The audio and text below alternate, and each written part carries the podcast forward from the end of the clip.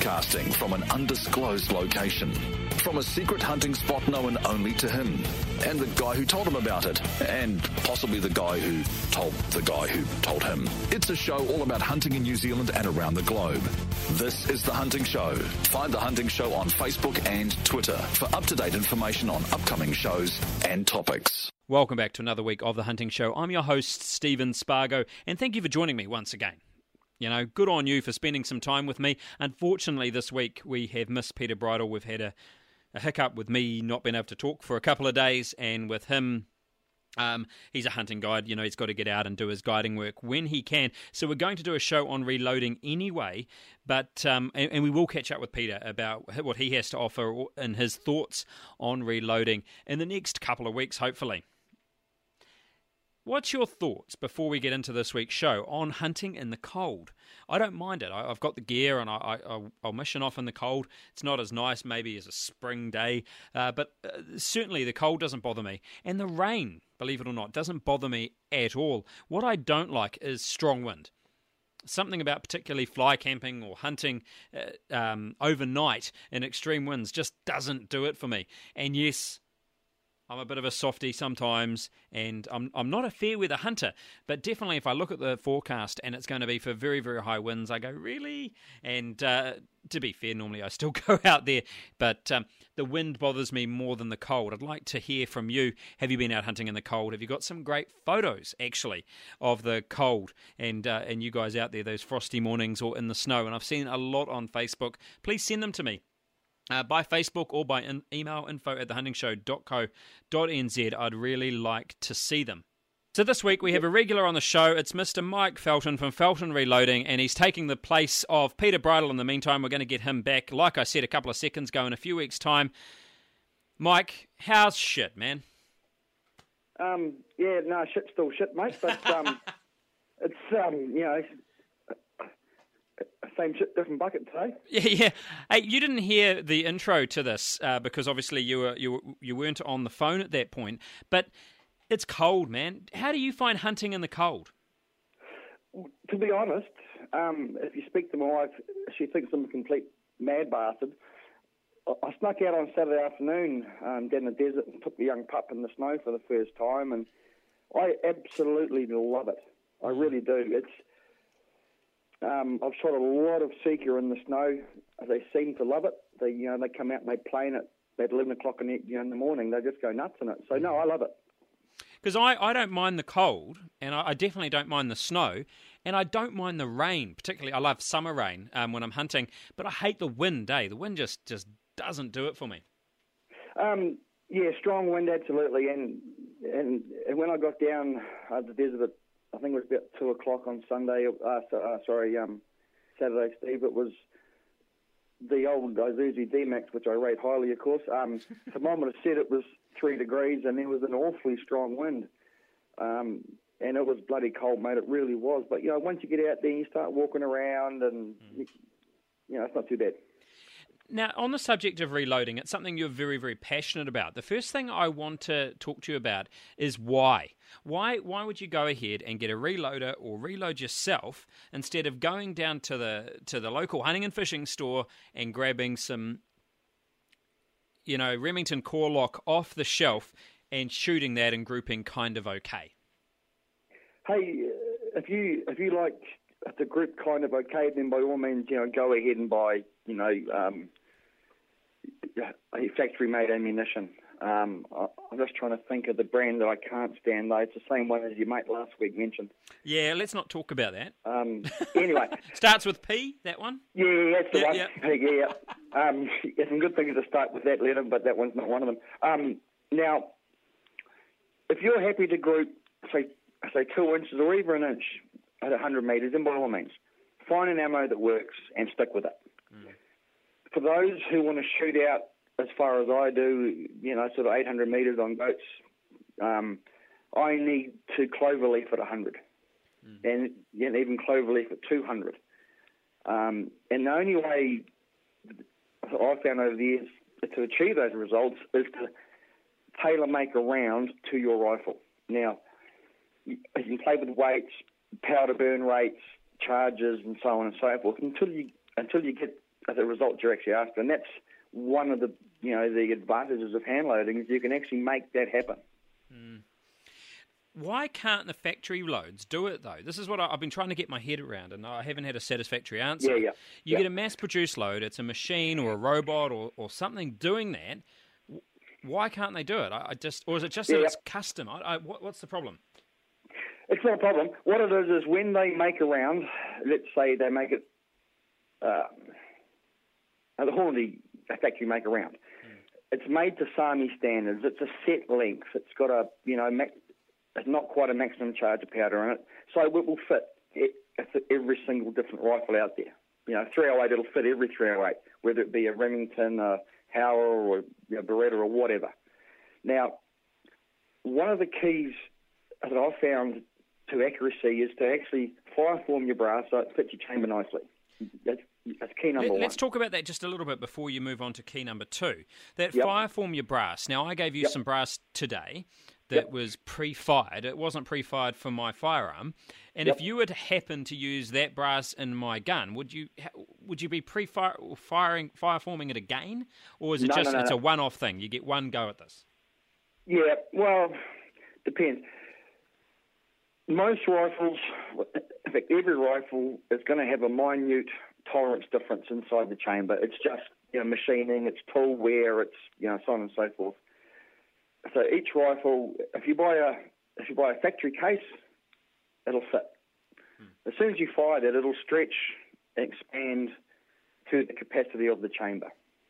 So that is now fire formed to that rifle. That brass you gave me, if I was going to load that um, for your rifle, now I know that it's not from your rifle. That needs to be um, totally resized. You know, so it's it's back to standard, if you like. Mm. If it's from your rifle, Yeah. then we just neck size it. Now it so now it's a snug, perfect fit. So any expansion that's now going to happen is going to go straight down the barrel. It's not going to expand into your chamber as much. It will, you know, a tiny bit, but not as much. Yeah, yes, that's you know that's one of the keys. The second key is bullet jump. Now a lot of people don't understand this, and this is one of the fundamental aspects I've found for for increasing your groupings, making them tight. SAAMI standards say a round's going to be you know 2.045 inches long. Hmm. Okay, that's overall length. Your rifle may be capable of going up to 2.1 or 2.2. Yeah. So we measure that. Now that is definitely projectile specific. You can't use one projectile and for all projectiles use that. Uh, uh, the ogive of the bullet's different. Right. So you have to do that per projectile, you know, type. So if you're using a 180 grain AMAX, you know, you measure it with the 180 grain AMAX, if you know what I mean. Hmm. Then we set it back to 20 thou. So the length or, or the distance the bullet needs to physically jump into the lands in the rifling is minimal. You know, if you imagine holding back, so holding your gun, take your bolt out and hold a pin or a needle three feet above your your rifling and try and drop it down the centre. See what happens. So many times you can make it do that, you know, so it doesn't rattle down your barrel. Hmm. Now, if you bring it right down to the centre of the barrel and drop it, chances are it's going to fall straight through without even touching the sides. So you increase accuracy. It's it's a pretty blunt way of, of describing it, but that's one of the one of the fundamentals, in my opinion, of closing that group down. Right. You know, so the other thing that a lot of guys don't understand is, you know, we all suppressors these days are all the rage, and hey, I love them. Don't get me wrong, but everyone wants to lop two or three inches off their barrel or more in some cases, so it doesn't make the firearm too long. For every inch you chop off your barrel, you lose approximately 100 feet of velocity. So we, you know, you need to balance all this up. So you need a Yeah, faster hang on, burning powder. So you're talking about you know taking that, that edge off. I thought it, it was coming down to calibers as well with with that. You shorten your barrel, say on a 308, most of the powders burnt or the powder burns off earlier. Or can you tell us a little bit about that first? Uh, the powder burn rates. Um, fastest powder, for example, is in your pistols, uh, which is Trail Boss. You know that burns extremely fast, and then you know, and then the table goes down to your slower burning powders. You know, like 800X. You know, slower than Trail Boss, and and and 2209 slower again, and so on and so forth. So the amount of powder you have in your case is relevant to how long it takes to burn while the bullet's going down your barrel. Mm-hmm. Does that make sense? Yeah. So if you've got s- slow burning powder in that's still trying to burn once the projectile's exited your muzzle, you sort of, you know, it's a messy, it's a messy load. A lot of carbon and so forth in your barrel and soot and so forth. It's, you know, it's pretty messy. So to increase your velocity, you need the powder physically shoving that projectile down the barrel while it's in the barrel. Yeah. It's not going to do anything once it exits the barrel. So you know that's why you need to play around. You know, tailor make. You know, you know something to suit. Mm-hmm. Mm. So, I still, I'm still trying to get. So why, for example, if you're trying to do all that stuff, why can't the why sh- when you shorten it? Obviously, you can make sure that you get that powder rate a little bit better. But why can't you just chuck the fastest burning powder down every single time? Well, you can, but it doesn't always suit every single firearm. Yeah, right. So why not? Um, why don't all women love the same diamond ring? Well, you know what I'm saying? You know, you know, every single firearm's different. You know, it comes out of the same factory. You know, one after the other. But firearm number 102 will be slightly different than firearm number 103, just because of machining wear and tool wear and so on and so forth. So you need to build a load up. You know, watching for pressure signs, checking your patterning. Mm-hmm. You know, if you put the fastest burning powder into the your maximum charge, there could be signs of pressure. You know, pressure's not good; it wears things out, and if you go too far, can be you know very dangerous and in fact deadly. So you need to work a load up, and if it doesn't suit, you know, fastest powder may not suit. Right. Um, certainly, you know, I don't recommend anyone using Trail Boss. You know, sort of in a 308 at anything over about 10 and a half grains. It's still going to be a subsonic load, but if you start going higher, you start to increase too much pressure. You know, so you do got to be very careful. Mm. And, and it can go horribly wrong, can't it? Oh yeah, yeah, yeah. You only need to go onto YouTube and you know, just a few guys who have been trying to develop rounds. One of the classic ones I like is a guy trying to do shotgun um, shell. You know, which everyone seems to think is fairly basic. He pulls the trigger, one thing goes bang, he pulls the trigger, it goes click, then he looks down the barrel. I don't know if you've ever seen that one. And about three seconds later, it blows his hat off. Yes, yeah. yeah, yeah, you yeah. know, so it can go horribly wrong, horribly quick, with horrible consequences. Mm. Yeah, absolutely. So okay, so say I was thinking, and I, I am actually thinking about getting into a little bit of reloading myself. What do I need yep. to know? You need to know what you're comfortable doing. You know, and that's one of the biggest things I find. You know, yeah, I've got a few custom. Problem with me is I'm one of these guys, Mike, and I my one of my philosophies in life is to you know bite off more than you can chew, and then chew like hell. Yeah, if you start doing that with gunpowder and firearms, chances are it starts, it starts to chew back. Yeah, yeah. uh, you know, and you know, I've seen seen guys at the range with you know loads they've worked up, and they pull the trigger, and all of a sudden it's venting out through the bolt of them. Oof. You know, and, and they end up with powder residue in their eyes and singed eyebrows. It's not pretty. Mm. So if you if you're getting into reloading, and let's face it, it's not hard once you know what you're doing.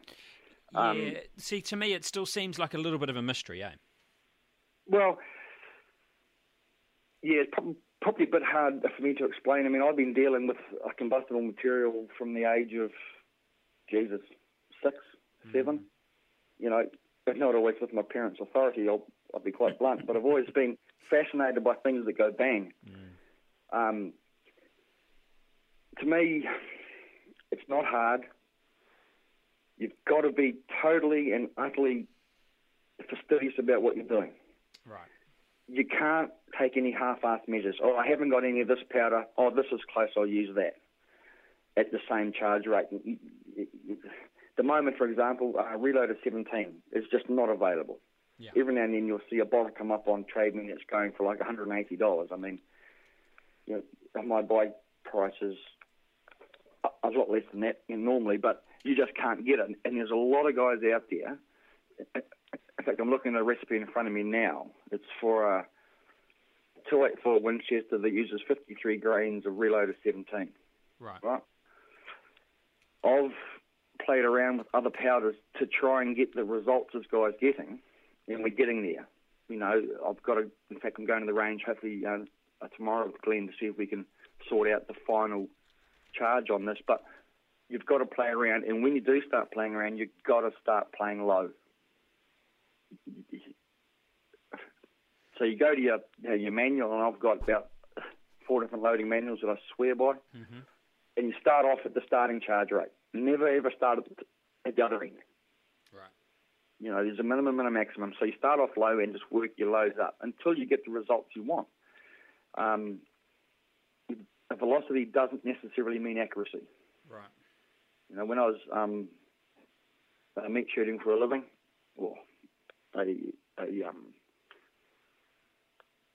you know, a bit of a living, um, the two four three, we actually dropped that back. Right. You know, to get the accuracy I wanted, I needed to drop it back by about 300 feet a second.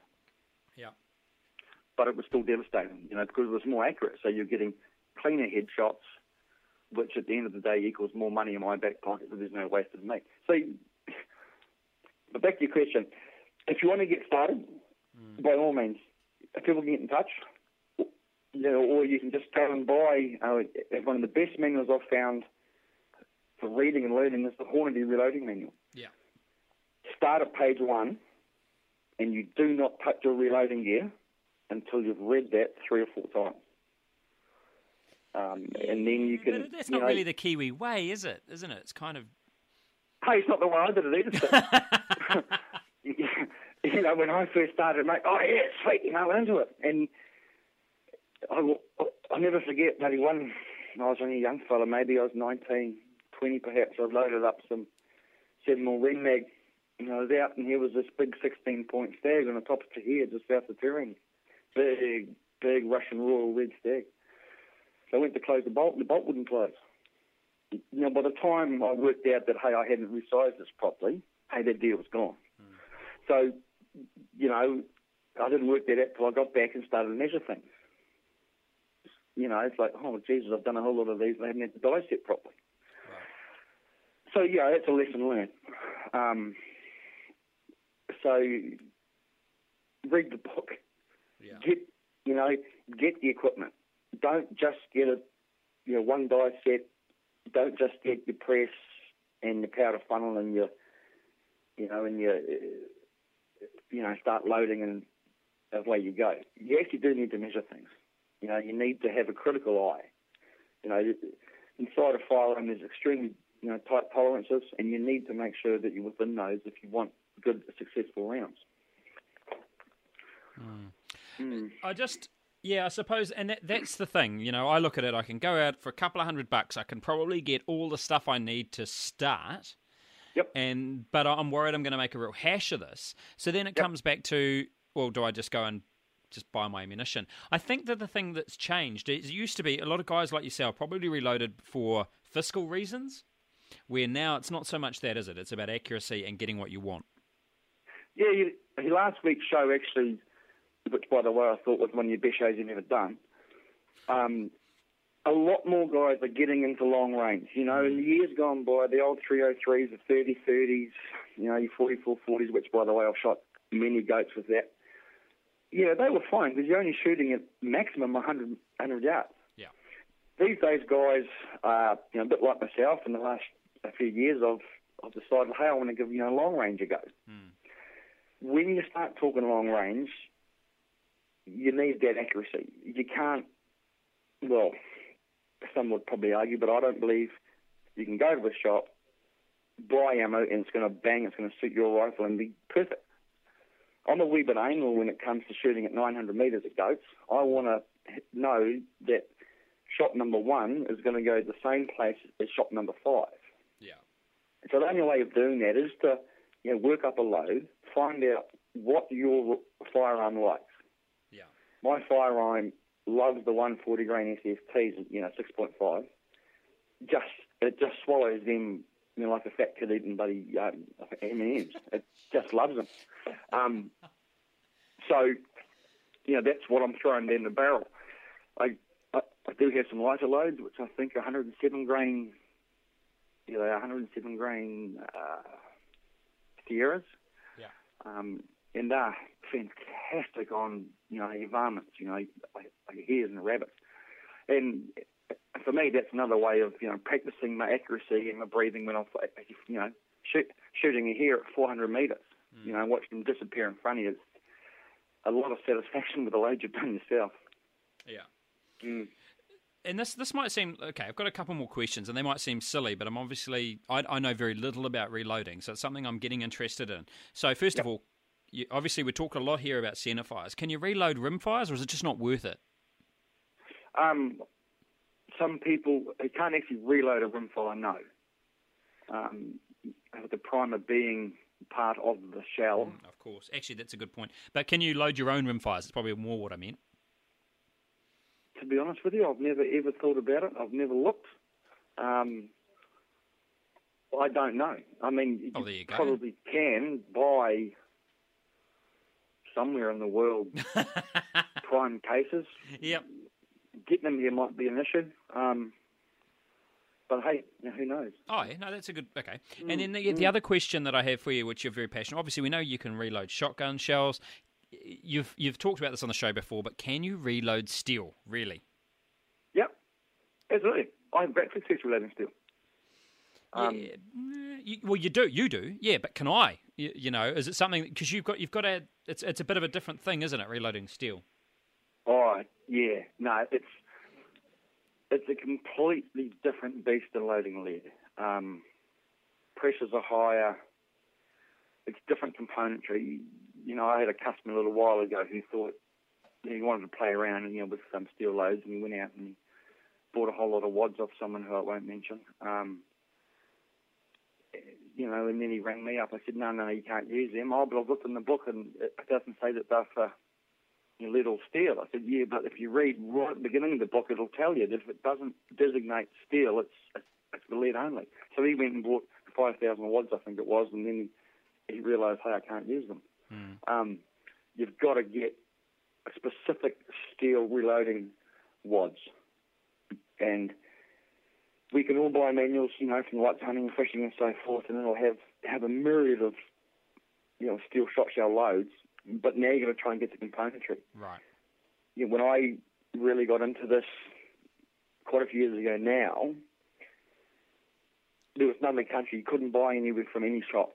Mm. You know, so I actually approached uh, the manufacturer in Italy, and they gave me a contact of the major um, loading factory here in New Zealand, and um, basically told them to sell them to me. Mm. Um, so it's tricky. It's hard. Um, and it is a bit of a different beat. You've got to be really careful um, with steel because say pressures are a lot higher, yeah. hence why you don't use it in older firearms, etc. Um, but you know, but it can be done. You know, don't be put off if you wanna if you wanna learn more. You know, go online and learn more, or you know, get get in touch, and I can steer you in the right direction. Hmm.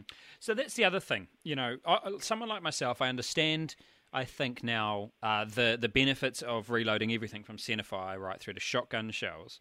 Mm. But I don't have the gear yet. I'd like to know more about it before I go and invest in that, and make sure it's something I'd like to do. But yep, I don't yep. shoot a thousand rounds a month. You know, I I'm just not out there, you know, with my cannon going nuts. I could come to someone like you, and and you could do that reloading for me, you know, and yep. be part of that story Yep, yep. you can even come along, you know, when I'm doing it if I've got the time, and you can actually watch and help me do it. I mean, it's no, it's it's not like a secret society. Wow. Um, you know, it's reloading. A lot of people, you know, there's a bit. Of, they think it's a bit mythical, and we're all, you know, bloody magicians and so forth. You know, we're not. We're just fastidious, and we've learnt enough. Mm. Do you fly fish at all, Steve? Badly. Okay, but do you tie, uh, do you tie your own flies? No, but I I get them off someone who does. Yeah. So yeah, yeah. I remember I would have been seven or eight, perhaps. And one Christmas, I got a fly tying kit, and I, I tied up some flies. I mean, they were shit. You know, they looked more like like floods than flies. Yeah. You know, but hey, I went and caught a fish on it. Man, I was so proud. Hmm. I tied that fly. I made that from a steel and a bit of, I think it was imitation silver at the time, and da da da da. You don't fire a thousand rounds a month, hmm. but imagine dropping that, you know, a stag Yeah. Yeah. yeah. with ammo you've made yourself. Very It- great point. To me, it's all it's all part of it. Now, it's not for everyone. Don't get me wrong. Um, for me, you know, when I first started doing this, man, I used to get such a buzz, Uh, and I still do. I mean, you know, I'm 40. You probably know how old I am. I don't. 44, I think it is. 43. Um, yeah, I don't get I'm an old grey bastard, mate. I tell you. But um, you know, even now when I shoot an animal, I feel like I'm 16 again. Mm. You know, it's I haven't physically purchased ammunition apart from experimentation for mm, I can't remember. Um, but you know, I still get that kick. You know, and and when a customer comes back to me and shows me or sends me a photo of a trip down, you know, down south there in Fiordland, you know, we just shot a big bloody elk, or wapiti as we call them. Up, you, you know, it gives me a sense of satisfaction even just loading his ammo for them. You know, it's, it's a good feeling. A- and you know, and also, Yeah. Another key point is the missus says it gets me out of her hair.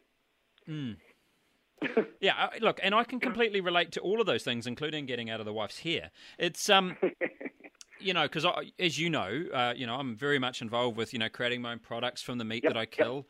Uh, You know, everything from salami to jerky to you know, all that kind of stuff, and also do a lot of brewing. And I don't do it with the little bottles of stuff. You know, if I'm going to make rum, I make it in barrels, and so I Yeah. completely, completely relate to that. And the funny thing is, I don't actually drink spirits at the moment. Did you know that?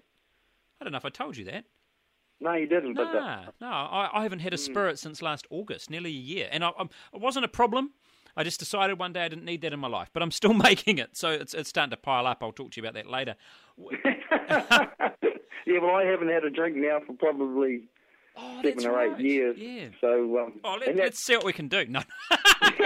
and once again, you know, I didn't have a problem with it. I just woke up one morning and, and thought, a bit of a hangover. I'm not doing this ever again, and didn't. So, Oh, well, there you go. But I, mm. I suppose where I'm getting at is I completely relate to that sense of doing it yourself, and and, and you've just hit the nail on the head for me. You've actually just you, you've got me across the line, Mike. That that's that. If I was going to do that, if I and I am, I'm going to get into reloading. That's the reason I would do it to get that extra bit of satisfaction to say that I followed this through from as far back as I could right to the end. You know, we're all hunters because we like to put meat on our tables and we like that sense of pride.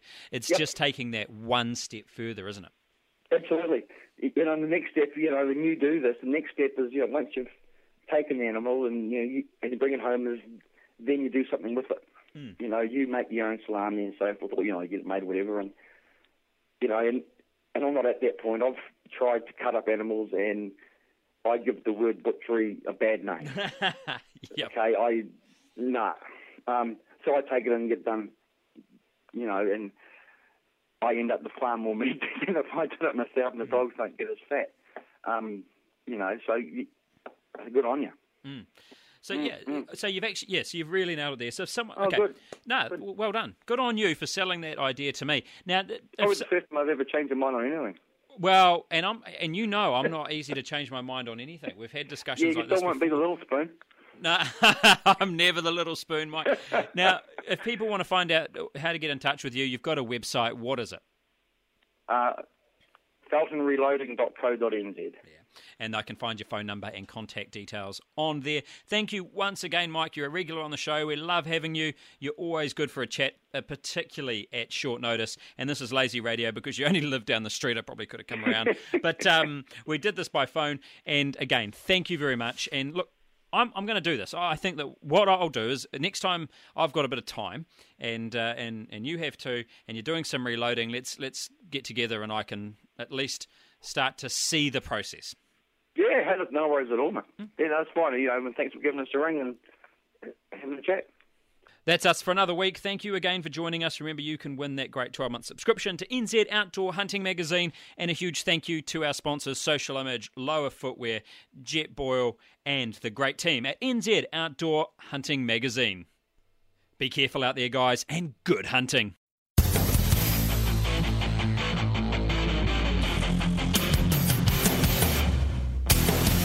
Broadcasting from an undisclosed location.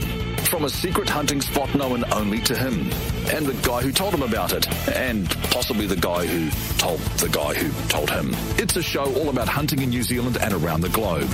This is The Hunting Show. Find The Hunting Show on Facebook and Twitter for up to date information on upcoming shows and topics.